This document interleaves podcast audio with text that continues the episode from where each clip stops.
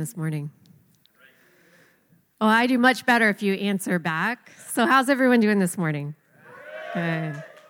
Good. You guys have an awesome worship band.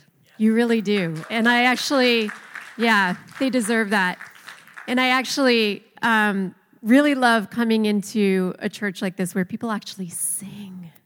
And I can hear you guys worship, and you can really feel that. I said last night that I felt that the worship team sort of, um, my my sort of impression or idea of what a worship team does for us is that they kind of plow the way. It's like you're going down a path, like in the Amazon jungle, and it's not a cleared path. And they're like, they're kind of hacking the way. And we get to follow behind, and they kind of just hack through all that brush so that we can come into the Word with clarity. Do you know what I mean by that? Like, they're just plowing the way for us to come in and to meet with Jesus. And so I always appreciate that. You guys have a great team here. Well, as Mark said, my name is Brenda. We did go to Bible school together, but I don't remember that. I don't remember him being there at all. In fact, I thought Mark, he's he's a bit younger than I am. I thought he was just a kid when I was in Bible school. Like, I remember his family, but I thought he was, like, still in high school. I can't believe he's actually that old. Um, but I have known him for, I said I was older. Come on, I'm being nice. Before I came out here, when he asked me to come, I was excited to come. He said he had a Saturday night service and a Sunday morning service. And I actually went and had coffee with Mark's parents. How many know Jackie and Howard? You guys know them? Okay. Went and had coffee with them a couple weeks ago. And they warned me about the Saturday night crowd. They said, now, you're going to love it, but just be ready for this Saturday night crowd. And then I came last night, and the Saturday night crowd warned me about all of you. So I don't know. We'll see how it goes from here. But we had a really great time last night. I think we're going to have a great time again today. I hope it's okay that I walk around. I'm assuming this is how Mark speaks to you every week anyway, that I'm allowed to be in your face a little bit. So I hope that's okay. Now, um, when I tell you this, I think you're going to understand because you all know Mark so well. When we first talked a couple of months ago about me coming here today, he told me he was going to be doing a series on parenting. So I prepared a message about parenting. And then when we talked a couple of days ago, he says, well, actually, we've been talking about mission and discipleship. And I was like, what? I prepared a message on parenting. So I've kind of merged the two today, and we're going to just see what happens and what comes out of it. Is that okay? How many of you here are actually parents? I saw a lot of kids here playing and running around. That's awesome. I love seeing them up here worshiping and playing in the services. Uh, it's so great that they're a part of what you do and they're a part of the family here. I grew up in church myself, too. I was one of those little kids who was right at the front. Um, my dad was a pastor, uh, and we. I grew up in Saint Thomas, just down the road here. He was a pastor there for thirty-five years. And so I grew up on the front row of church my whole life, and that comes with its own set of blessings and challenges. Um, and so um, I'm going to tell you a little bit more about my dad's story and about our story as we go on and a little further into my message today. But that was that was my upbringing. That was my life. And I went my own way for a few years during my teenage years. For about four or five years, I kind of went my own way. Decided I didn't need faith. I didn't need what my parents followed. I was going to carve my own path because I knew better than everybody else, right? Um, so I tried it my own way. Didn't work. Ended up in a whole mess of trouble and came back to the Lord around the time I was about twenty. Came down to an altar just like this. I knelt down. When I stood up, the lights were off and everyone was gone. And God had spoke to my heart that day, and he gave me a dream that I was going to do this one day, that I that I was wired like my dad, and I was going to stand up, and I was going to preach in front of people one day. I was overwhelmed. I didn't know what to do with that. Ended up in Bible school, and then by the time I graduated Bible school, I was married and pregnant with my first child. So I was like, well, God, I don't know how that fits into your plan, but we talked about it, and I decided I was going to stay home with my kids. So I have four kids. They're now twenty-two, twenty, sixteen, and fourteen. Those three younger ones are girls, so it is very chatty in our house all of the time. And once I stayed home with them for fifteen years, but once they went to school, I was like, oh, I'm almost forty. What am I going to do with my life now? So I kind of crashed a little bit because I'd put my identity into being their mom. You know, like I put everything into that, and then I was like, they don't need me anymore. What do I do?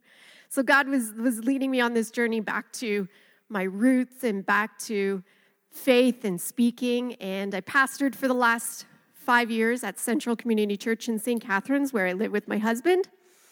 And I just stepped away from that about a year ago to pursue traveling. So I speak at women's conferences and churches, and it's starting to grow. And I'm so glad that Mark invited me to be here with you today. So that's enough about me. First time I'm around, I do like to introduce myself, just so you know where I come from and what I do. But what I really want to talk to you about today is the fact that we are living out our faith. We are called to live by faith. We're called to walk by faith. That's what the Bible says. It's why we're called believers, right? Because we believe in something. And we believe in something that we believe has the power to change lives, to change destinies. And it has the power to actually change generations of people. And that's what we're going to talk about today, is the fact that mission and discipleship and living out our faith begins in the home. It begins when we're raising our kids.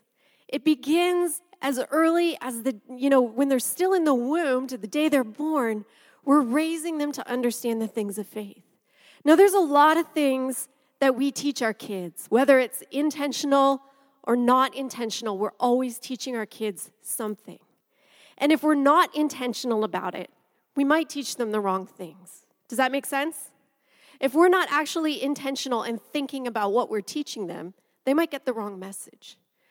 But as we live our lives, I'm pretty sure our kids are going to grow up to be like us. Now, my son, I said he's twenty-two. He recently took an internship in Richmond Hill, and he moved into an apartment there. And I would actually wake up at night panicking, thinking, did I teach him to take the lint out of the dryer?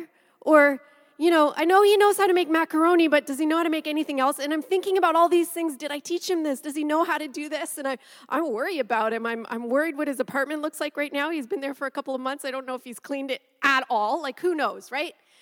I worry about him, and I worry about the things that I've taught him. And I wonder, you know, there's bigger things than that. What did he learn from us about work ethic? How does how does he, you know, treat his boss or talk about his boss? And and there's these big issues in life, but even bigger than that is our faith. So we wonder, how are our kids going to live out their faith? And as a parent, I know we have one thing for sure in common, and that is that we want our kids to go farther than us. We want them to be braver than us and bolder than us and more courageous than us and wiser than us. We want them to be able to do more in their generation than we were able to do in ours.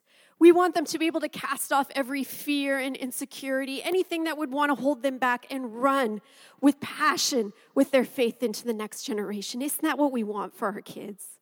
We want them to be able to do better than us. And so I'm going to show you a promise in the Bible in just a moment. But before I do that, I want to talk just for a second about faith and what our faith actually is and what we're teaching our kids about faith. And when you when you look in the Bible and you start to investigate about faith, one of the, the you know most well-known chapters that we go to is Hebrews chapter eleven. And in, in Hebrews chapter eleven, we have this list of the forefathers of our faith. And it's like it's like a record book of all of the things that they accomplished and did in their lives and in their generations by faith.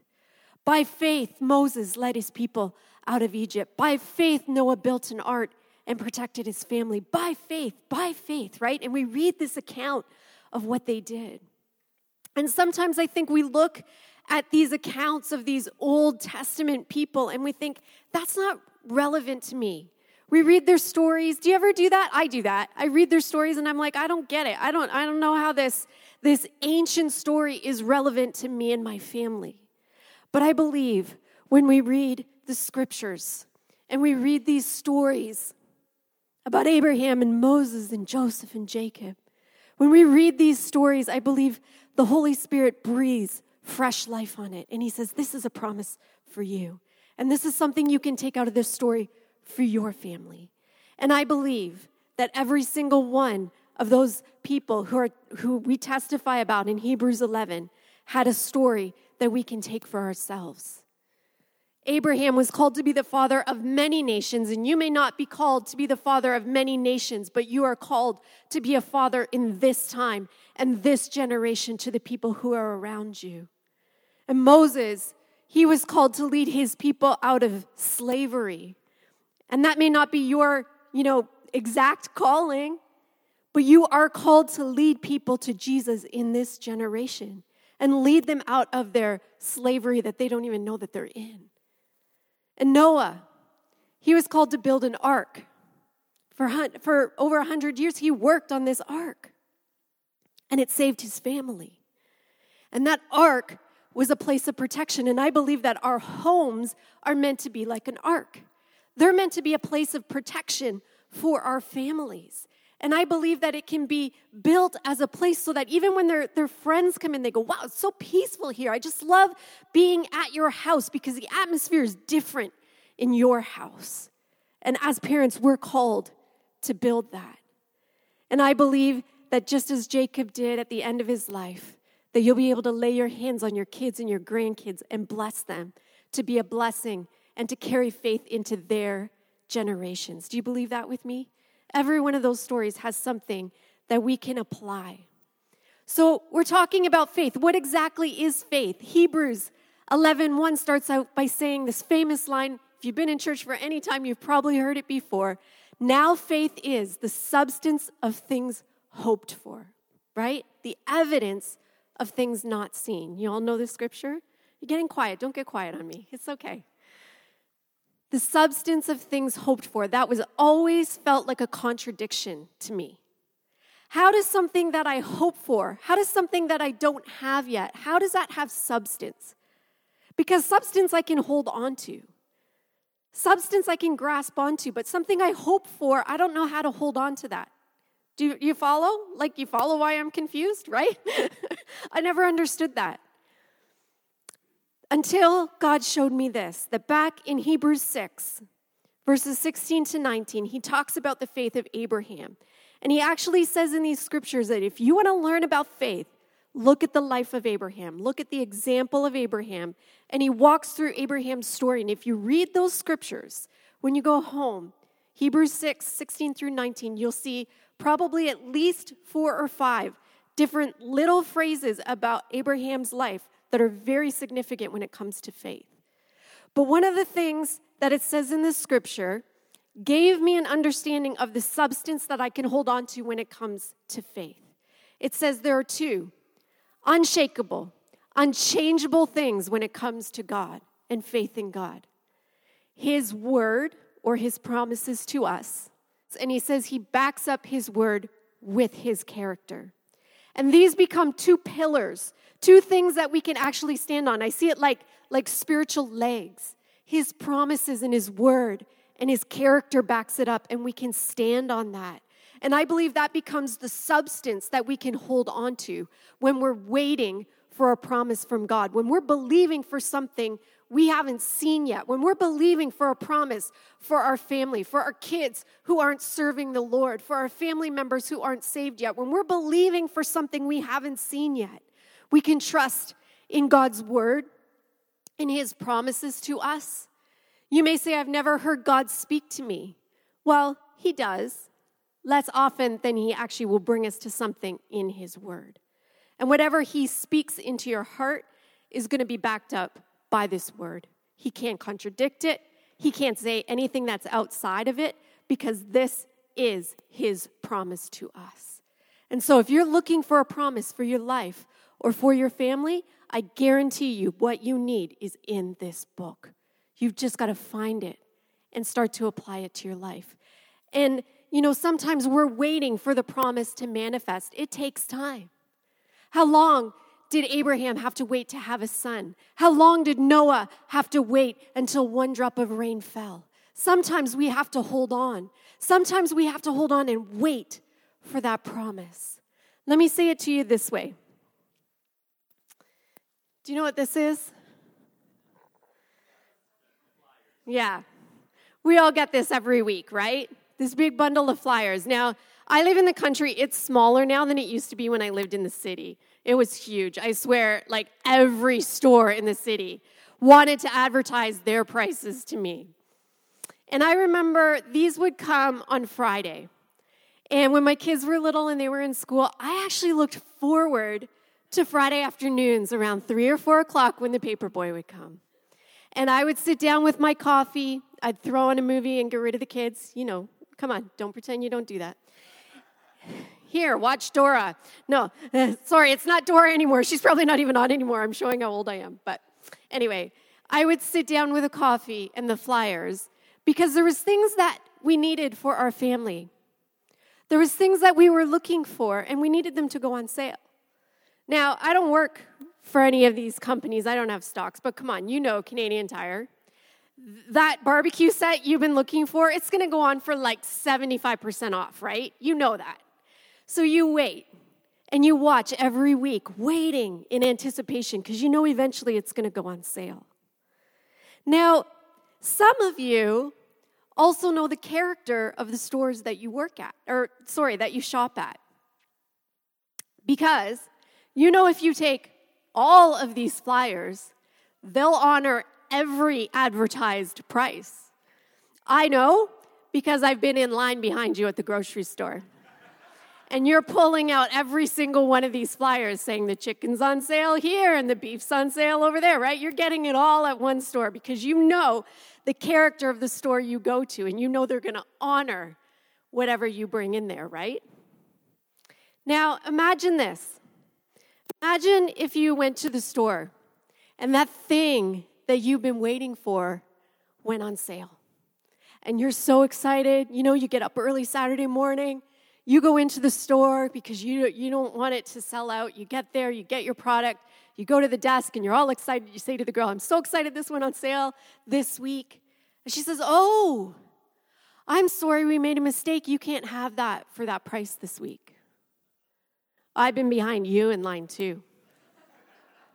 You almost lose your Christianity over that, right? You get mad. You pull out the flyer. You're like, no, it says right here in black and white. You have to honor your word to me, right? We pull it out and we put it in front of them because they have to honor their word. Now I wonder, do we treat the promises in this book the same way? Do we look for them eagerly, like there's something in the pages of this book that we need desperately in our lives? Do we sit down with it, with our coffee, and look in it and go, God, I need something today from you? Are we in it on a regular basis? Are we looking for what we need with anticipation because we know it's going to be in this book? And when we find it, when we get that promise that we need from God, and it doesn't happen right away.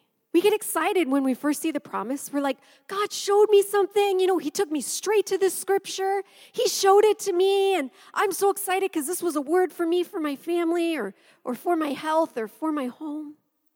And we get excited for a couple of weeks, but then nothing changes. And we go, well, maybe that promise isn't for today, or, you know, maybe I just ate too much pizza the night before. Maybe God didn't really show me that. And we start to lose hope. And I'm here today to just say, sometimes it's the effective, fervent prayer of a righteous man that avails much. Sometimes we need to take his word back before him, just like we would in the store and say, God, you promised. It says in your word, and I believe it, and I know your character, and I know you're going to back up your word. So even though I don't see it happening yet, even though I don't see it manifesting yet in my family, I believe your promise, and I am not going to give up until I see it happen. And I believe that it will. My dad didn't get saved until later in life. And he was probably about thirty-five. He didn't grow up in faith. He didn't grow up in an environment where he was learning about that. He had a radical salvation experience at about thirty-five years of age. And he walked down to an altar just like this. He smoked two packs a day. He put his cigarettes on the altar, and he walked away, and he never had another cigarette in his life. Poured all of his alcohol down the drain, and he changed his life that day. A few years later, God called him to plant a church. Now, when we first started that church, I was about four or five years old. I have four older brothers. We went the first week. My my dad had rented a karate dojo. So during the week, it was used for karate, and we set it up on Sunday with a few chairs and music stand like this, and we were going to have church. And he put an ad in the paper, new church is starting. And I walked in the first time. I was horrified. There was this huge mural of a fist on the wall, like coming out at you. I was like, what happens in this place during the week? I don't know. But we showed up that first Sunday, and our family, our little family sitting in the front row, we were the only ones. No one else came. And there we sat, and I was like, oh, good, we get to go home. No.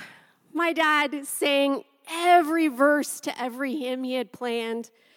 He preached his entire sermon. He even took up an offering, and it was just us. And all we had was K- a K F C bucket that we'd had for dinner the night before, because it was like, that. that's all we had. And we cleaned up the chairs, and we went home, and we did it again the next week, and the next week. And all he kept saying was, God gave me a word, and I trust him. And on the fourth week, one woman came into our church, and he was like, yes. And then the next week, a family came, and we were like, we doubled. It's revival. Like, it was awesome. And slowly that little church began to grow, but I've often wondered over the years how hard that must have been for my dad. Up until that point, he'd been a butcher in his life. He didn't know anything about what it meant to run a church, but he trusted the word of God, and he stepped out in faith, and he believed that something amazing was going to happen in his city and in his generation. And today I get to pick up and carry on where he left off. He's no longer able to preach. He's he's had a few strokes. He lives in a nursing home. But he's he's proud of me and the, and the way that I'm able to pick up and carry his message into the next generation. Isn't that what we would want for our children? Now I want to take you, um, I know you usually end around eleven. We're getting really close to that. So I'm going to I'm going to close really quickly, but I want to take you to one promise in the Bible for your family for today. Is that okay? Because I want you to, to see something here that God so clearly says that you can take home and apply for your family. So we're looking today in Second Samuel seven, and let me just really briefly set up this story. This is a story about King David. And and we're jumping in later in his story when he's actually reigning as king a little later in his life. But we know that we met David as a young, young man, as a teenager, out in the fields tending the sheep. He was a young shepherd boy. And it says, even as a young man, he had a heart that was after God's heart. His heart was after God's heart. And we know that he was anointed as king, and he went through some different things in his life before he became king. But here he is in his palace later in life, his heart after God. And he looks around and he realizes that the Ark of the Covenant is still being carried around in a tent, right? The Israelites had been sort of nomads living, wandering around. And so the Ark of the Covenant had been in a tent for all these years because it was mobile. But now they were in a more permanent location. David's in his palace, and he looks around him. And in Second Samuel seven two, he says, here I am living in a house of cedar, while the ark of God remains in a tent. He's like, there's something wrong with this picture. There's something not right about this. I have a beautiful home. I have every, every you know, beautiful thing around me, and God's living in a tent. That's messed up. So he sets in his heart that he wants to build a permanent home for God. He wants to build the temple. But God says, no, you're not going to do it. Actually, your son is going to do it. And I want to read a couple of verses because this is a promise, a covenant that God made to David. Starting in verse eight, it says, this is what the Lord Almighty says. I took you from the pasture, from tending the flock, and I appointed you ruler over my people Israel. I have been with you wherever you have gone, and I have cut off all your enemies from before you. Now I will make your name great, like the na- like the names of the greatest men on earth. And here we are, still talking about David today. He is one of the greatest names, one of the greatest men on earth. And I will provide a place for my people Israel. I'll plant them so that they'll have a home of their own, no longer to be disturbed. Wicked people will not oppress them anymore as they did at the beginning and have done ever since the time I appointed leaders over my people. I will also give you rest from your enemies. Now listen, here's, here's the key.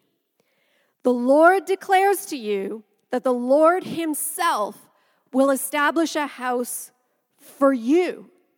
And when your days are over and you rest with your ancestors, I will raise up your offspring to succeed you, your own flesh and blood, and I will establish his kingdom. He is the one who will build a house for my name, and I will establish the throne of his kingdom forever. I will be his father, and he will be my son. Now, this this has a sort of a two, two-part kind of meaning. He's talking about his actual son Solomon, who will succeed him on the throne, be one of the wisest kings that Israel has ever known, and he's the one who will build the temple to house the Ark of the Covenant. But he's also talking about Jesus, who is coming down the line, who is going to establish the kingdom of God and reign on that throne forever. But I want to stay in, in, in the, the physical part of talking just about Solomon for a minute. Because if I could rephrase what God said to David here, I'd say it this way. Because you're concerned about building my house, I'm concerned about building your house. And I believe that's a promise that we can stand on today for our families. And you might not have grown up in church, and you might have come to faith later in life. But as you rearrange your life around the principles of God, as you reorganize the things in your life around your faith, it will have an impact on the people around you. It will have an impact on your children. And I know some of you may have come to faith later, and you may be thinking, what if? Maybe you've thought that many times. What if I'd known sooner?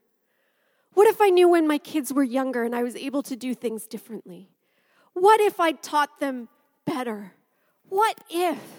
And I just I just so believe today that God wants to take any guilt or shame away from us. There's no statute of limitations on God's promises. It doesn't matter how old you are or how old your kids are. This promise is still here for you. As you arrange your life around the things that are important to God, as you build his house, he will build your house. That's a promise for us today. Isn't that a good promise from God's word? And so I, that's really all I have to say today. That's what I want to leave you with this morning, is just this thought that as you focus yourself on building God's house, he's going to be concerned about building your house. And he is just as concerned, if not more, for your kids than you are, because he's their daddy too. And he loves them. And he is pursuing them with the same grace and love that he pursued you with. And he got a hold of you in your life, and he's going to get a hold of them too. This is a promise you can hold on to. So I just want to pray a prayer over you today as we close.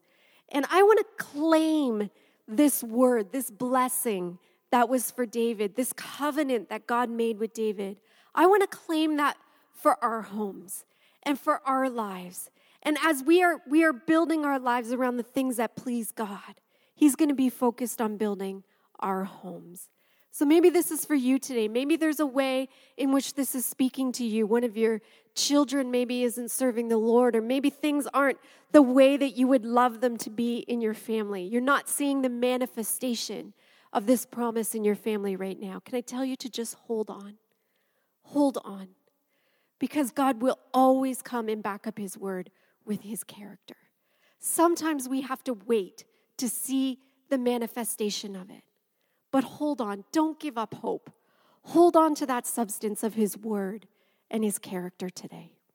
So God, in this moment, we just claim this promise over our homes and over our lives and over our families. God, you are a good God. And there are so many promises in your word that we can apply to our lives and our and our families. And so today, God, we believe that as we put you first, as we put all of your promises and your word first in our lives and in our homes, that you're going to show up and you're going to help us to build our homes. That your love, your power, your grace will be at work in our homes and in our lives and in our children's lives. Because, God, we want to see them grow up to have an impact on their generation. We want to see them take the faith that we've wrestled with and the insecurities we've wrestled with and the things we don't know. We want to see them step into a greater anointing and a greater um, just heaviness of your presence to be able to walk with boldness into the places that you're calling them to go. And God, when we look at the world around us, we know that it's not getting any better. And they're going to need to know your voice. They're going to need to know that you are with them. And so, God, I pray for every family that's represented here today, that as we build our lives around you, that you come with your power and you build our homes. And we thank you for it. We're going to praise you and thank you for it every single day. In Jesus' name we pray. Amen.